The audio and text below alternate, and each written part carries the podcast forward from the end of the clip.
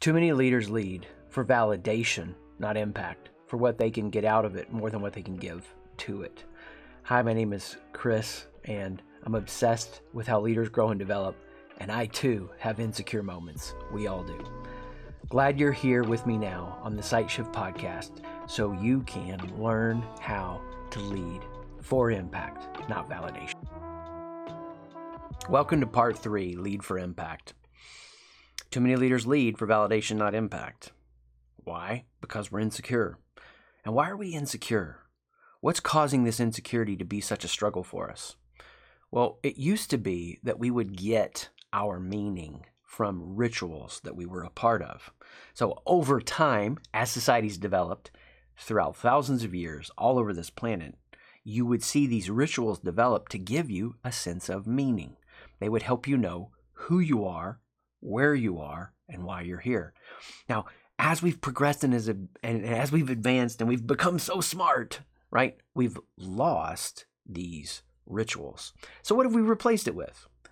Some of the most important rituals now for people, sadly, are something like a high school or a college graduation, which really isn't something that's going to shift your identity deeply. This isn't something that's actually going to help you have a before and after experience. For most people, it actually forms a sense of either greater despair, uh, this isn't what I thought it would be, or a false sense of confidence because I can pass a test, a standardized test where I guess C on the Scantron, I am ready for whatever life brings me. No, that's not how this works. And so, what you see when you see a group of people that are starting to play stupid games for stupid prizes in corporations, in whatever entities they're a part of, you can know that why people aren't getting enough from these rituals is because there must be something more. I mean, there must be something more, right, than graduations, than gimmicky seminars, than hype talks, than trust falls, than all these things that we look for to try to make meaning. And what I've seen over and over and over now is a real swinging of extremes between the generations. I mean, you think about this, like the way that boomers approached work for a long time and still is they built their identity around work. So if work went well, they were doing well. If it was going bad, they felt bad. They would rise and fall on that. And now you've got a generation of people in the millennials and the zoomers who are saying, no, I don't want that.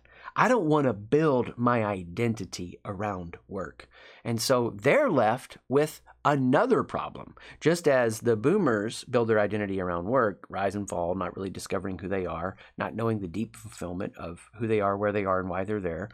You've got now millennials and zoomers building their identity around a patchwork of pieces. They'll take, you know, race, gender, creed, sexuality, and make one part of them all of them.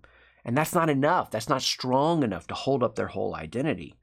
Now, we've seen this before in history. We've seen people completely disoriented moving from sacrifice to dread, from calm to anger, from caring to bitter.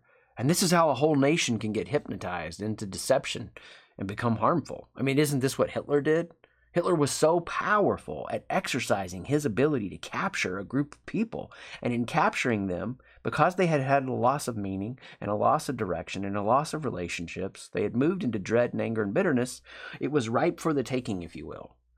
And so throughout human history, people are trying to build meaning. They're trying to get who they are from their institution, from their tribe or nation state, from their school, from their family. All of this is normal. We outsource our meaning.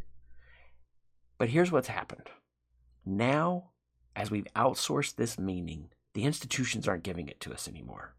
The institutions aren't helping us become a better me and you. Instead, what's happened is the institution demands to be served. It's not that the institution is there helping us become better individuals. The institution is saying, You exist to help me, the institution, exist. And so once the institutions are leading for validation, not impact, not developing people into the best humans they can be, not developing leaders who develop leaders, once the institutions start leading for validation, now the individuals have started leading for validation at an even greater and greater scale. A government, an empire, a nation state, a tribe, a school, a family, an ideology that you just love and you've watched enough documentaries on to be dangerous with, whatever those things are, are not enough to give you an identity. So, how did we get here? Well, you got to go get your identity. Like you got to go discover it. You get to choose how you get your meaning. You get to choose what you build your identity around. And a clue and a signal that you are set up for an identity shift is when you look at this validation check that we covered in the last episode. That when you look at this way of going, okay, where am I now on these three lines? Have I moved from sacrifice to dread, from calm to anger, from caring to bitter? Once you've started to shift in that direction, you can know I'm hungry for an identity shift. I'm ready for something. When you've moved from sacrifice to dread, you're set up for a breakdown. I told you in the last episode about what happened to me when I had that little mini breakdown. And we work with leaders who have mini, M I N I, and a big breakdown. They maybe can't come into the office for a year. I mean, massive stuff happens because so much of their meaning was wrapped up in what they're doing. And as that dread starts to occur, it erodes them from within. Not only do we see a breakdown. As they move from calm to anger, we see a busted leadership capacity. It's a few angry outbursts and they've squandered so much of their credibility and authority or it's a lot of angry outbursts and they start to build an environment of fear and they can't figure out why can't i build a team? Why can't i get this to work without me having to step in for the fifth time and rescue this with my energy and put it on my back and get it to where i want it to be only to step back and to see it all fall apart again so they may have a, a breakdown they may have a busted leadership capacity they may have a breakup because they move from caring to bitter and the team blows up or the founders can't get along. Over and over, we see this. People are set up for an identity shift when they have this breakdown or busted leadership, leadership capacity or a breakup. So you got to get yours. And the conditions are set. The conditions are set in society, the conditions are set in your team or your organization. I mean, we have right now three narratives that are swirling around in the leadership atmosphere that we find ourselves in that are trying to answer this loss of meaning and this loss of direction and this loss of relationship. And what's happening in these three arenas that are swirling around us, these are keeping us from being the leaders we can be. What are these three?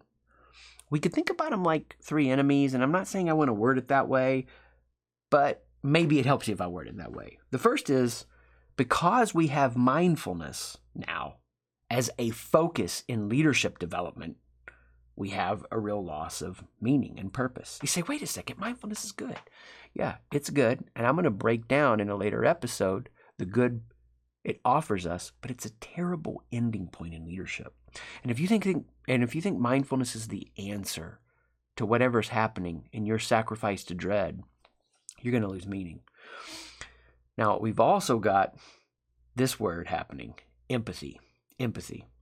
Over and over, we're seeing empathy offered and put in front of us as the place we want to get to as leaders. Well, the problem with this is empathy is, like mindfulness, a great starting point, but terrible ending point. And if you're only making empathy the goal, you will eventually have a real loss of focus. You won't know how to take the direction you need to.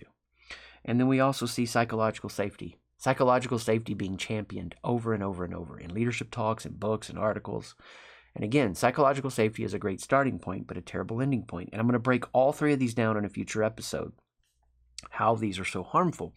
But what psychological safety does is it keeps us from growing if we make psychological safety the end point. So here's what we're going to do we are here in this world, in this problem. Society doesn't give us an identity shift anymore. And mindfulness and empathy and psychological safety aren't going to get us there. So, what are we going to do? In the next episode, I'm going to cover for us how we can pass the key test so we can be the kind of leaders who lead for impact, not validation. There's always more at sightshift.com, S I G H T shift.com. Thanks for joining me on this episode. There's always more for you at SightShift, S I G H T shift.com to be the leader you were meant to be.